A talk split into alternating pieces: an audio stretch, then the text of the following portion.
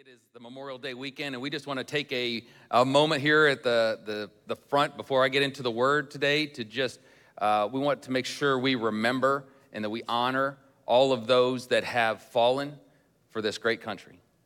Uh, I am so thankful to be in a country where we have the freedoms that we have to do exactly what we're doing today, for one of them, to be able to stand here without fear of prosecution or someone coming in here and telling us we can't do this it's incredible the freedoms we enjoy. And those freedoms started 200 and some odd years ago, and they continue because of the people that made the ultimate sacrifice for this country.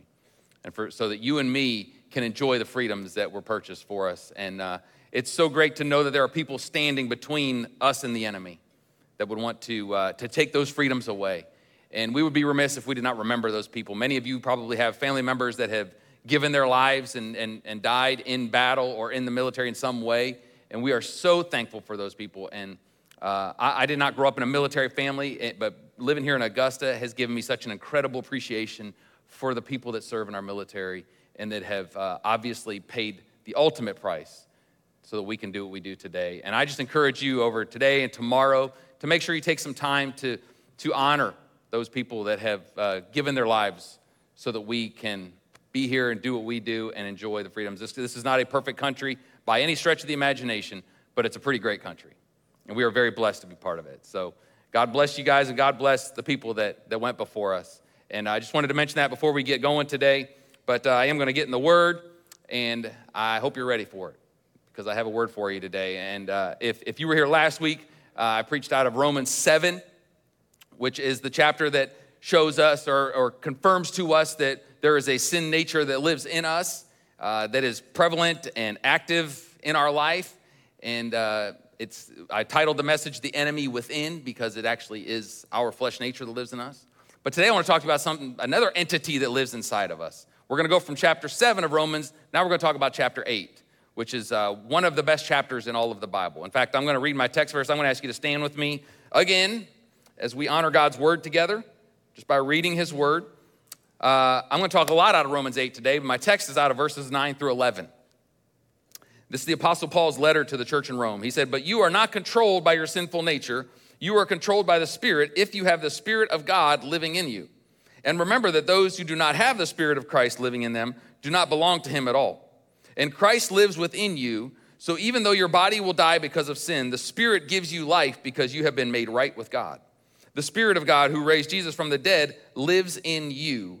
Just as God raised Christ from the dead, he will give life to your mortal bodies by this same Spirit living within you. You're seeing a theme here. He's talking about the Spirit of God that lives in us. Last week was the enemy within. Today we're going to talk about the ally within. And we praise God for that ally that he gave us. Amen. Let's pray together. Father God, we love you. We thank you for your word because your word is what transforms us through the power of your Spirit. So, Lord, would you do your work in our hearts, God? Have your way over these next few moments that we have together for your glory and our good. In Jesus' name. And everyone said, Amen. Amen. God bless you. You can be seated. Next time you stand, it'll be because we're finishing. So, uh, you know, it's no coincidence that today is actually Pentecost Sunday too, which is wonderful. It's the it's it's 50 days after Easter, and uh, it is commemorating the time in Acts chapter two where the Holy Spirit was sent to the earth to dwell in God's people, which is exactly what Romans 8 talks about, about the Spirit of God living in us. So I'm really excited to share this message today. Uh, start with a quick analogy here, a quick story. Uh, a couple, a few years back, uh, the mosquitoes in our backyard were worse than normal. They're always bad in Augusta, but they were worse this year for some reason. And uh, it was annoying and frustrating, and I hate mosquitoes. They are, they are definitely demonic. And uh, wanted to get rid of them, but you know, I didn't really want to spend the money to call my pest company and have them come spray and all that, you know, because you don't even know if it's going to work, whatever. But uh, after after a while of resisting, I finally gave in and I called them just to see. I said, "Hey, I just want to see what it's going to cost. What it would cost to have you guys come out and spray." And they looked at my account and they said, "Oh, Mr. Sommers, your your plan you have with us already includes that. All we need for you to do is to call us and notify us and let us know you need your uh, you need sprayed." And I said, "Oh, good. Well, let this call serve as the notification." That I would like to have you come spray for mosquitoes. And they came out and it was wonderful. Uh, it actually worked really well. So I was very thankful for that. Turns out I had a power that I didn't know I had. And I'm sure you know where I'm going with this because we also have a power that too oftentimes we don't know what we have inside of us. And that's what Romans chapter 8 talks about is the power that is within us, living by the power of the Spirit. But before I get into Romans 8, I'm going to recap Romans 7 for you in case you weren't here last week or maybe you just forgot. Uh, last week I explained how many of us, even as Christians, we live lives of defeat, where we live a little defeated in life because we really don't understand what's going on on the inside of us. We lack understanding sometimes. And I explained how that uh, the influence of sin in the life of the believer is very, very present. That just because you become a Christian, you've converted your life to Jesus, you've given him your life, doesn't mean that the sin nature inside of you goes away. It's actually still there. Paul talks about it multiple times in Romans 7 about the sin living in me, that it causes me to do what I don't want to do. And the things I want to do, I don't do because of the sin living in me as a believer. And how important it is that we understand that the sin nature is something that is part of our DNA. It's something that was that is inerrant in us because of sin coming into the world all those years ago through Adam and Eve. Now it's part of every human being when we're born. We're born into sin. And we have to understand that sin. And the path to victory starts with understanding what's going on inside of us and realizing how miserable and desolate we are, which is the words Paul used at the end of Romans 7. He says, Who will save me from this body of death? And he gives us the conclusion. He says, Thanks be to God through Jesus Christ our Lord. He's the one that helps us. But now we move from the, the enemy within us to now we're going to talk about the ally within us, which is Romans 8. Romans 8 is called, it's called, been called by many people the best chapter in all the Bible. It is definitely one of the top ones. It is one of the most hope filled, inspiring, encouraging chapter, chapters in all the Bible. Easily some of the greatest truths ever uttered for Christians is in this chapter. No matter what you're struggling with, chances are you can find something in Romans 8 to encourage you. If you're struggling with feeling condemned, Romans 8 reminds us that there is no condemnation for those who are in Christ Jesus. If you're feeling defeated, Romans chapter 8 reminds us that you are more than a conqueror through Christ. If you're feeling alone, Romans 8 reminds us that you are part of the family of God. You've been given a spirit by which you can cry, Abba, Father. You can call him your dad. And that he, he's promised to never leave us, never forsake us. Nothing can separate us from his love. That's a promise from Romans 8 as well. And if you're going through trial or trauma or tribulation, we're reminded that God works for the good in all things for those who love him. So there's just tons and tons of really great truth in Romans 8 that encourages us. And trying to give you all the information out of Romans 8 in one message is like trying to sit down and eat everything on a buffet in one sitting. Unless you're one of those competitive professional eaters, you can't do that. And uh, we're not going to try to do that today. But I am going to give you some really great truth that's going to help, I think, follow up from Romans 7 to give us some understanding about what else is going on inside of us and God's plan for us. And I'm going to start with the most foundational truth that everything from Romans 8 springs out of. And that is very, very simply that if you are a Christian, the Holy Spirit lives inside of you, He dwells inside of you. The Bible is very crystal clear that we have the Spirit of God in us when we become Christians. And how do you know if you're a Christian? Because I don't want to assume everybody here is or everybody watching online is. To know you're a Christian is that John 3:16, the best text in all the Bible, when it's personal for you, when Jesus said that God loved the world so much that he sent his only son that whoever believes in him and believes there means to trust him, to give your life to him, will not perish but have everlasting life. So if you believed in Jesus, you've put your trust in him for the forgiveness of your sins and you've decided to live your life for him, his spirit at that moment, he puts his spirit in you. You have the spirit of God living in you. The first verse of my text verse confirms it in Romans 8 9. It says, You are not controlled by your sinful nature, you are controlled by the Spirit if you have the Spirit of God living in you. How do you know if you have the Spirit of God living in you? Remember, those who do not have the Spirit of Christ living in them do not belong to Him at all. So if you belong to Christ, you have the Spirit of God in you. He confirms it in Ephesians 1:13. And now you Gentiles have also heard the truth the good news that God saves you. Thank God, even us Gentiles can be saved if we believe the good news. When you believed in Christ, He identified you as His own by giving you the Holy Spirit, whom He promised long ago. Praise God. And one more just for good measure 1 Corinthians 6 19. Don't you realize that your body is the temple of the Holy Spirit who lives in you and was given to you by God. You do not belong to yourself. So your body is literally a house for the Spirit of God to live in, to reside in. You are not your own anymore. He lives in you. And so if there's if there's any doubt at all in you that maybe I don't know if the Spirit of God lives in me. I can tell you today if you want to live for God, if you want to trust Jesus with your life, if you want to serve Him and be saved, I can tell you the Holy Spirit lives in you. Because if you don't have the Spirit of God in you, you don't even want those things. You can't want to be close to God. You can't want to serve God. You can't want to live for God if His Spirit's not in you. Because Paul says it very clearly in Romans 8 and verse 7. He says, The mind governed by the flesh is actually hostile towards God. It does not submit to God's law, nor can it do so. So if you're if you don't have the Spirit of God in you, you can't even submit to God. You can't, you're, you're hostile against Him. You're wanting to have your own way. The, the Holy Spirit is the power of God in us to help us to live for Him. Very simply put. And chapter 7 is about the power of sin in our life. Chapter 8 shows us that we have the antidote to that power of sin in our life. And it's a beautiful, beautiful thing. If you're a follower of Jesus, you have more living inside of you than what you see in Romans 7. You have the Holy Spirit of God living in you. But how does that look?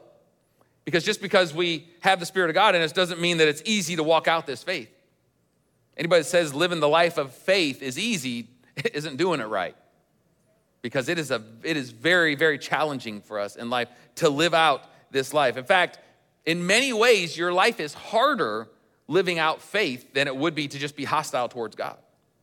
Because if you don't care about God, you just do whatever feels good. You just you live by that mantra of humanism that if it feels good, you do it. If I'm not hurting anybody else, there's no big deal. And when you live by faith, you're actually not living for yourself anymore. You're living for God. You're living trying to submit your life to the Holy Spirit who's guiding you in ways that will keep you true to God's word, which is actually more difficult in a lot of ways because our flesh nature that we learn about in Romans 7 doesn't want to do that. It's resistant to that. It's in fact, it's very, very resistant to it. So, having the Holy Spirit in you causes you to have to make a choice. You have to choose. There's two entities living inside of you. You have the flesh nature from Romans 7, and you have the Holy Spirit from Romans 8. But it's up to us to choose who we are going to surrender our life to. Are you going to surrender to the sin nature that's in you, or are you going to surrender to the Spirit of God that's in you? It's choices. It'd be nice if it just God, when He came in, when He came to you and came inside of you like that, that it was just easy. It was just all of a sudden you, you just wanted to serve God and everything you did was honoring to Him and you didn't have a desire for the stuff of the flesh. But that's not how it works. We have to choose Him. When we understand His Word, we have understanding of who He is and, and what His expectation is for us, then we have to choose that every day. We have to choose that every hour of every day for Him in our life. So, who has preeminence in your life? One thing that's very interesting to me is that the, the, the basis of this challenge in our life, having to make this choice, there's, it, it's, it's kind of revealed through Romans 7 and 8. There's a glaring difference between these two chapters, a huge difference. In, in Romans 7, the words I and me, by my count, are used about 44 times. In one chapter, I and me which is interesting because that's also the one's talking about the sin nature, the flesh, the nature, the flesh nature that's in us. In contrast, Romans 8 mentions the Holy Spirit 20 times, more than any other chapter in all the Bible, which is another reason this chapter is so great. So you see what's happening there. When you, you talk about the flesh, it's all about me. It's all about I. It's all about my needs, my desires, my selfishness, what I want. When you're talking about the Spirit, it's about what He wants. It's about surrendering to Him. It's about living for Him, not living for myself, but living for Him. So we want to live Romans 8 more than we want to live. Romans 7 gets us to Romans 8. Praise God. And that's His plan for each one of us. But again, we have to decide. It's interesting because Romans 12, which is another great chapter in the Bible, tells us that we are to be transformed. He says, Be transformed by the renewing of your mind by the renewing of your mind. That's what transforms us is making the choice to serve him and not to serve myself.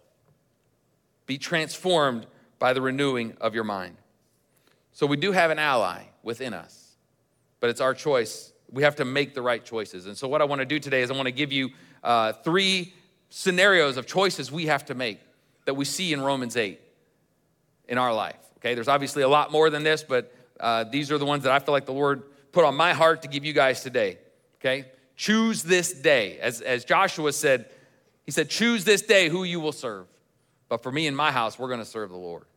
And I hope that's your choice today, too. So choose this day. You have to choose between freedom and bondage. Now, I know you'd look at that and say, well, that's easy. I choose freedom. I think we would all choose freedom if we're just picking words here, but not so fast. Because freedom is actually the more difficult of these two to choose. Freedom is the tough one here. The default for our life is to live for ourselves, which actually leads us to bondage. Freedom is actually the difficult one. See, I shared last week that Christians can actually live in bondage to sin their whole life.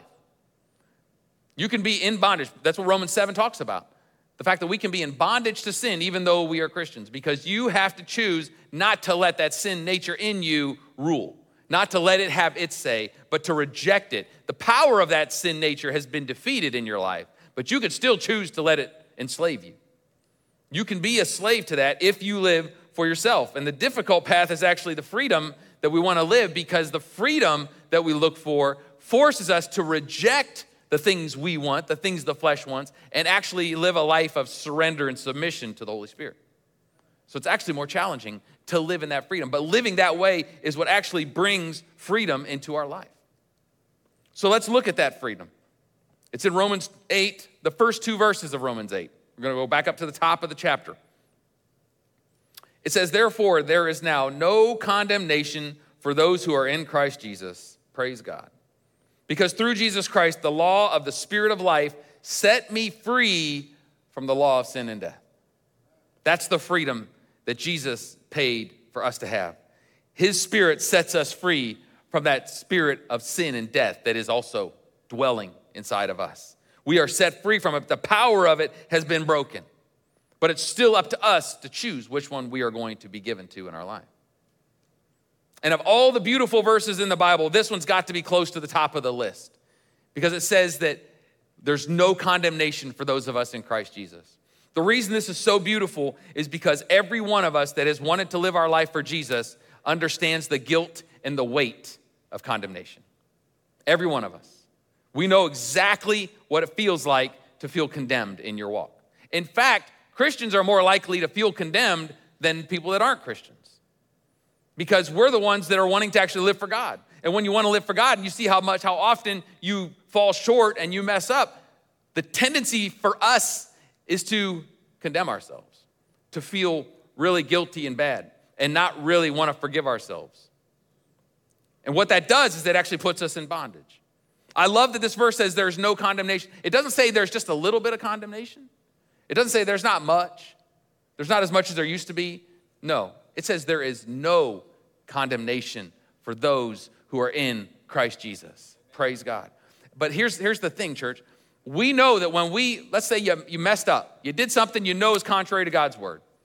And you know, if you know the word at all, you know that God is faithful and just to forgive us when we ask Him to forgive us, right? We know that He forgives us. Is there a waiting period for Him to forgive us? No way. It's instant, it's immediate. When we ask Him, He separates it as far as the east is from the west. The sin is gone. But what happens typically, especially if it's a big mess up? We beat ourselves up for a while. Because in our minds, that seems more spiritual. Well, I feel more bad for my sin, so, because I'm really spiritual. And it makes us feel like we're doing something, like I'm paying some penance of some sort, because that's what spiritual maturity looks like. But the reality, church, is that when we beat ourselves up, when we've already asked God to forgive us, all that is is a spirit of religion working in you. All that is is an evil spirit. That is the flesh nature working in you, trying to keep you from receiving that no condemnation that God wants to give you. And why does it happen? Because you have the sin nature still in you. And the sin nature inside of you hates the Spirit of God inside of you so much, it's willing to make itself suffer just so you don't experience the freedom that God wants you to experience. That's how much it hates it. You have to understand the battle that is going on inside of you that sin nature that that, that is something that is, is brought into you and it's its origination is from the enemy of your soul. Okay, it comes from Satan, but it's in your DNA. So a lot of times Satan doesn't even need to do anything. He can sit back and watch you beat yourself up. And some of us have been living in condemnation from mistakes we made 10, 20, 30, 40 years ago. That you're living in this, you feel like you just have to keep beating yourself up so that you don't do this again.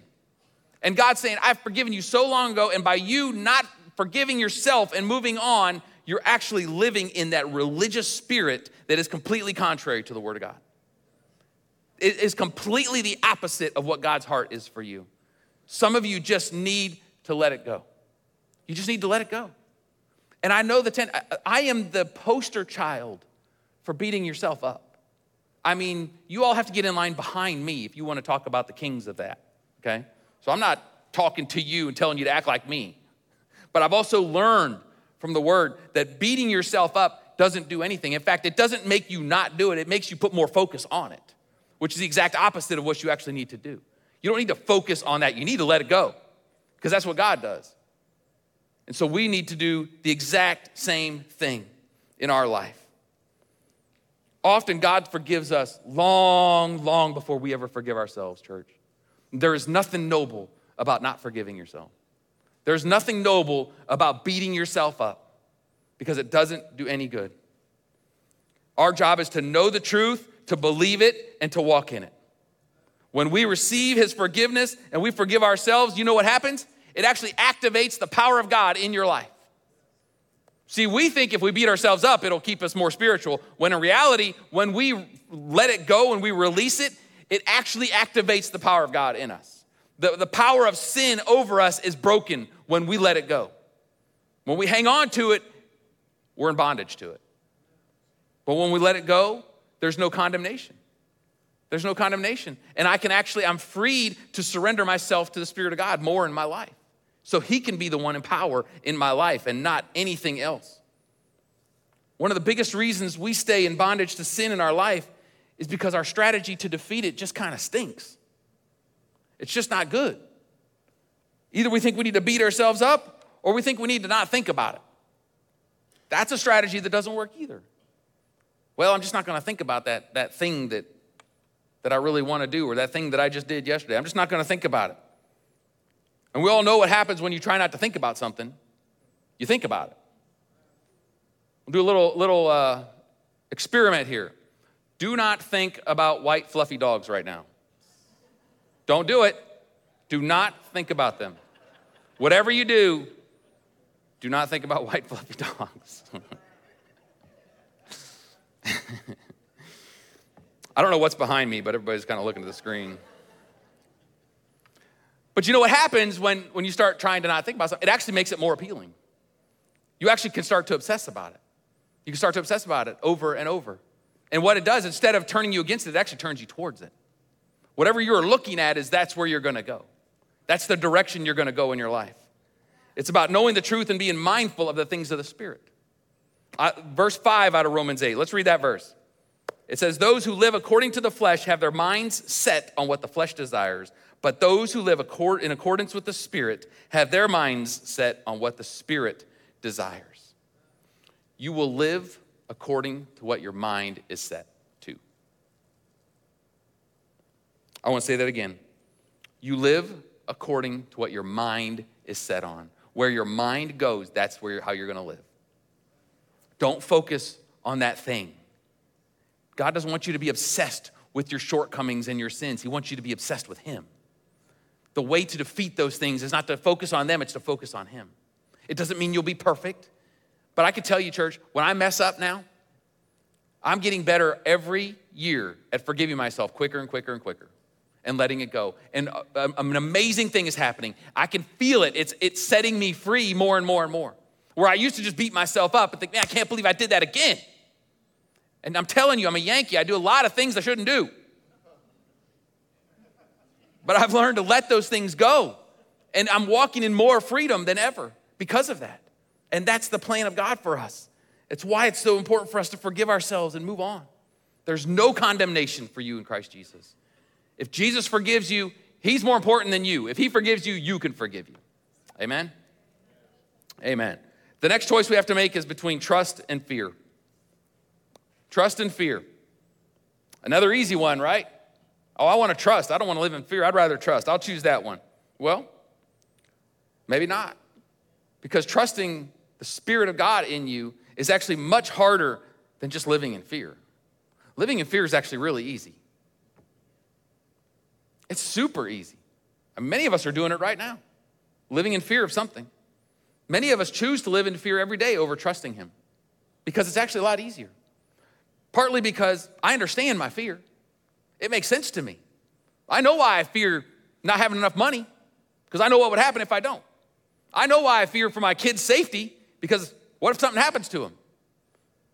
I know why I fear. I know it makes sense to me. But, I, but trusting God is a whole thing that's mysterious. I don't even know exactly what that looks like. It's hard to understand completely, so it's just easier for me to, try, to fear. Because the fear will actually become this toxic comfort zone in our life. Many, many, many, many Christians live in fear all day, every day, and have no intention of letting that fear go and trusting God because it's a comfort zone. Staying in fear keeps me sharp, it keeps my senses sharp, helps make sure I'm on my P's and Q's. So I understand that. So I have to live that way. Trusting, I actually have to get out of my comfort zone to trust God because I actually have to take my hands off of it and not have control. And that's tough. That's tough to do. We all like our comfort zone.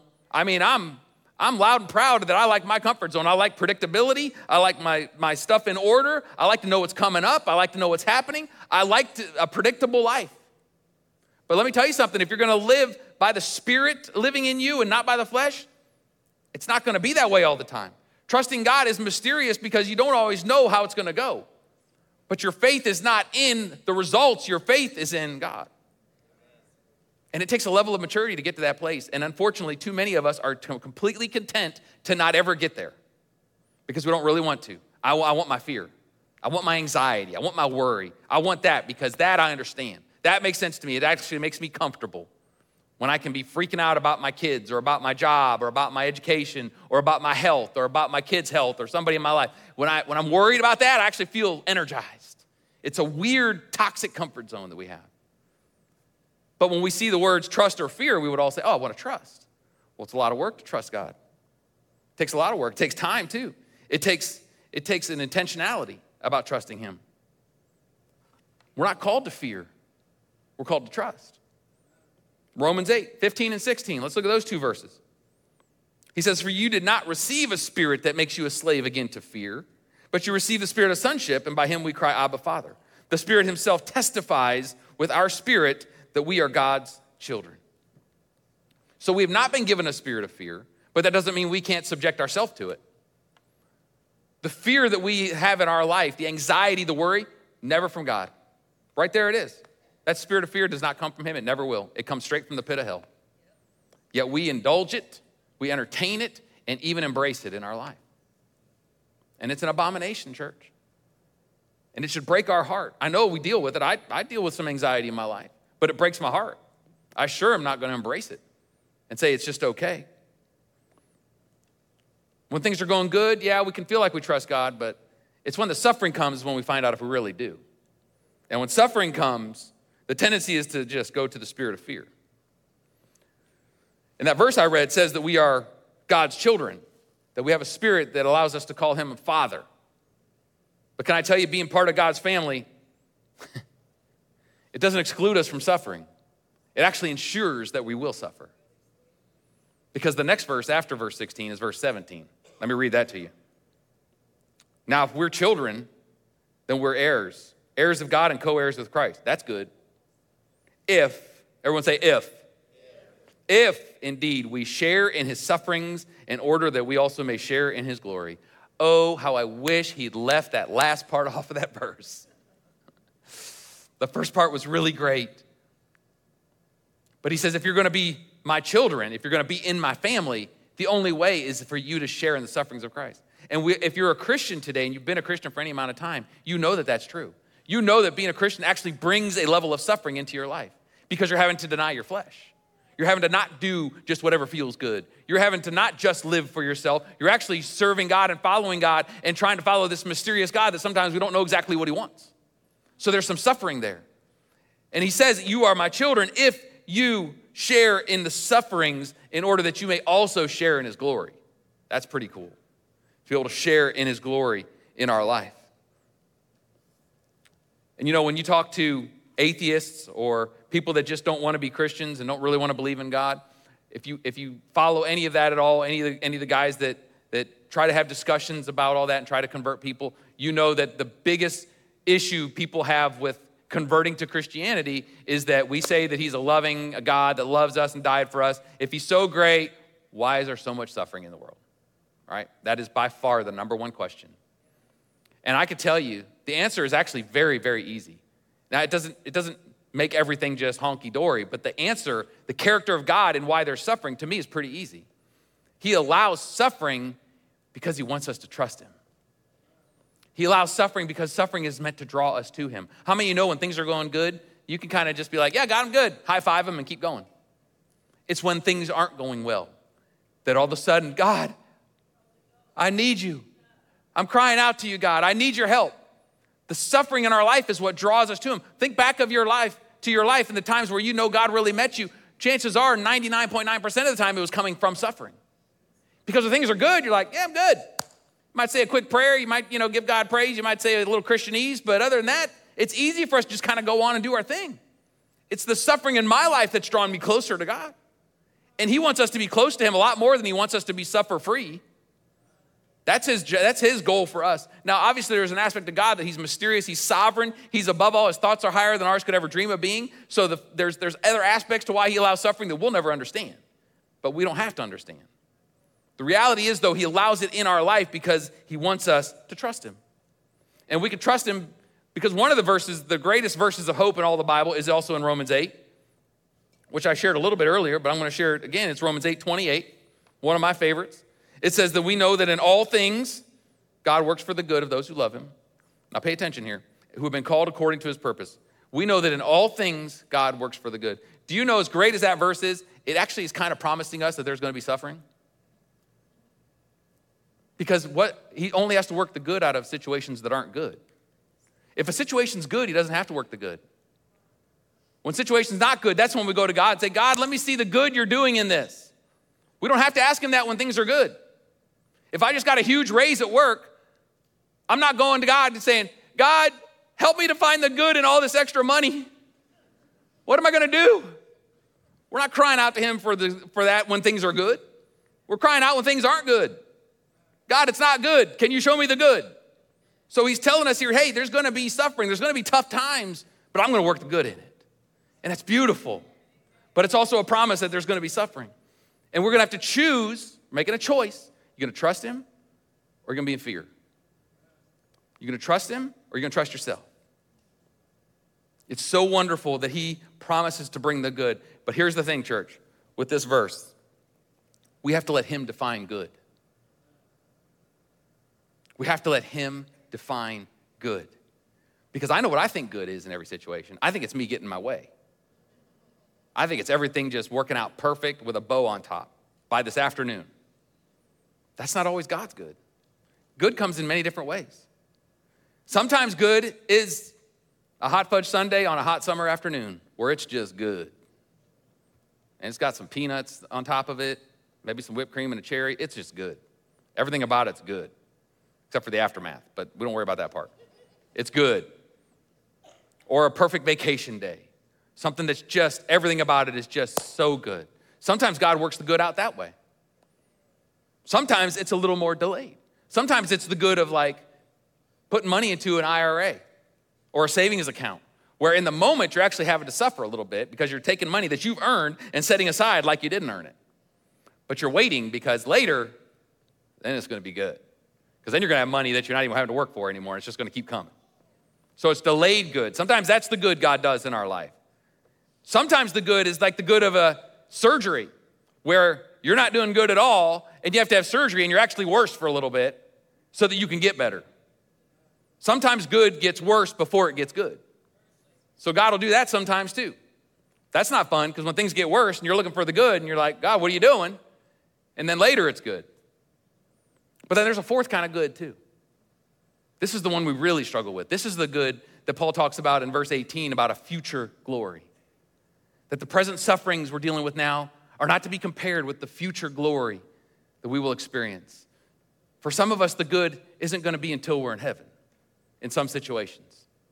When someone, a, a, a beloved saint or, or somebody that loves Jesus gets sick and dies, you know the good in that for that person? They got to be with Jesus. It's still really, really good. That's the ultimate good. And so we have to let God define what the good is. Sometimes it's a miraculous healing, sometimes it's a healing through chemotherapy, and sometimes it's going on to be with Jesus. All three of those are good. All three of them are good. We have to let God define the good in our situations because His word is true. He promises it's going to be good, it's going to be good. There's no doubt about it. And I love it because Paul also in Romans 8, he compares our suffering to birth pains. And I love that he used birth pains to compare it because birth pains is one of those things that a woman will endure birth pains multiple times with multiple kids because she knows what's coming. Because there's gonna be a future glory that's gonna be pretty awesome. I mean, I've seen, I saw it with my own wife. Many of you have seen it too, where, you know, the woman's nine months pregnant. She's like, this is the last one. And then they have the baby and they're not even out of the hospital yet. I could do that again. Right? Because when you finally see that baby, it's like, oh, this is pretty cool. And Paul compares it to it. That's birth pains. Like you might be dealing with some suffering now. You might be nine months pregnant right now, but eventually you're going to see something really great from it. And I love it. It's, it's birth pains, not death pains. Okay? He's birthing things in us through the suffering we have to go through. And we can trust Him. We don't have to live in fear. We can live trusting Him in our life. Praise God. All right, third and finally, and I'll do this one quickly. The last choice we have to make is to be conquerors or victims. Conquerors or victims. Another easy choice on the surface, but it can be tough because it's easy to be a victim. It's actually celebrated right now in society, too, to be a victim. Anything happens, mm, be a victim. You might get something out of it. But as followers of Jesus, we're not, we're not victims, we're actually conquerors. How are we conquerors? Well, I'll read my, my last passage here out of Romans 8, verses 35 to 39. He says, who shall, who shall separate us from the love of Christ? Shall trouble or hardship or persecution or famine or nakedness or danger or sword? That covers just about every kind of suffering that we could have, right? As it is written, for your sake we face death all day long. We are considered as sheep to be slaughtered. No, in all these things we are more than conquerors through him who loved us. Praise God.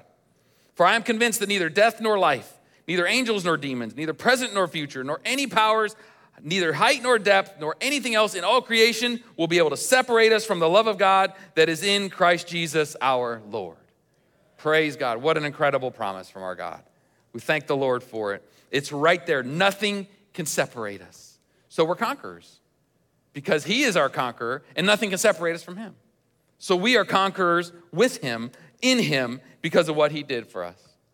This should be our number one priority in our life to have this perspective that I am a conqueror in Jesus.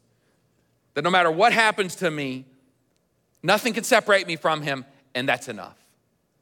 If you get to the place where you know that that is enough for you, you'll never be a victim.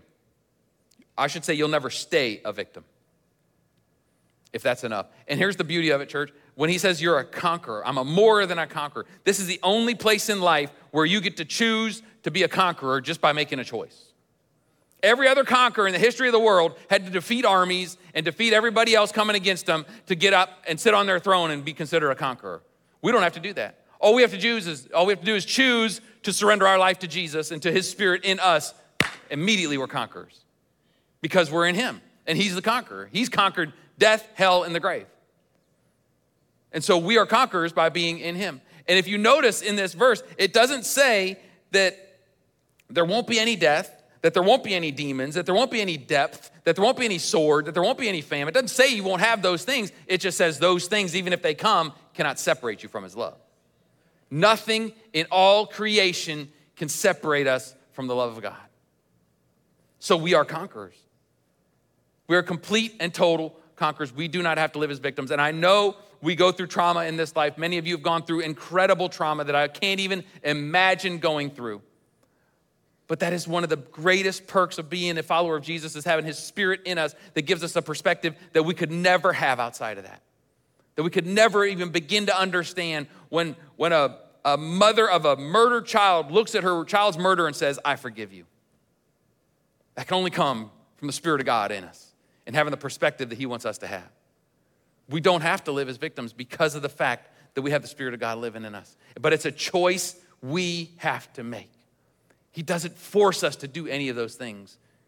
Once you have understanding, you choose to surrender your life to Him. And the power of sin, the power of the flesh in our life is broken, and it has to bow the knee to the power of the Spirit of God in us when we choose that. Praise God. Would you stand with me, please? I'd like to pray for us this afternoon.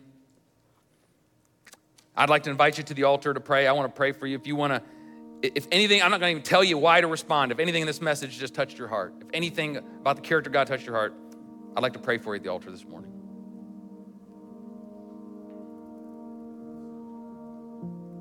If you just need to recommit to surrender your life to Him, to give Him all that you are,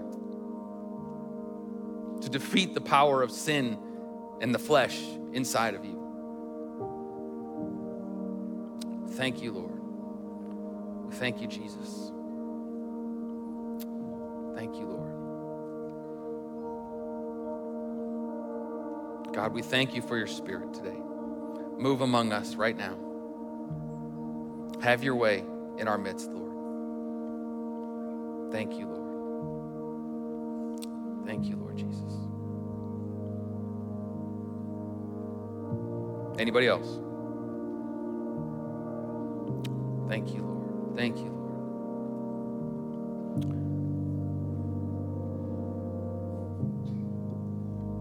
God, we thank you today that we have an ally. We thank you that you stick closer than a brother. And that greater is he that is in me than he that's in the world. Lord, I thank you that you have defeated the power of the flesh, the power of the sin nature that's in us. It is completely emasculated, it is completely defeated. It has no power over us. God, we thank you for your spirit in us today. Thank you for every one of us that has given our lives to Jesus, that we know that your spirit lives in us. God, we surrender who we are today to your spirit. We surrender ourselves to you, Lord. We are submitted to you. God, help us to reject the desires of the flesh, the desires that pull us away from you, God. Help us to choose you today, Lord. We choose you today. We choose you today, Lord. We thank you so much for your word. We thank you for Romans 8 that, that assures us that there is no condemnation God, I pray for each and every one of us, everyone under the sound of my voice, that where we have allowed condemnation to come into our lives, that spirit of religion that has come into our lives, Lord, we reject it today in the name of Jesus. We are condemned no more. We thank you that your word tells us there's not a little condemnation, there's not as much condemnation, but there is no condemnation for all of us who are in you, Lord. And that we do not have to live in that, in bondage to that. We don't have to live in fear. We don't have to live as victims, but we are free. We are conquerors. We are not in bondage, and we thank you for it, Lord. We give ourselves to you today, God. Would you let your spirit rule and reign in us? Rule and reign in us and help us to have the fortitude and the forethought to choose you. And Lord, when we choose unwisely, God, convict us quickly, draw us back.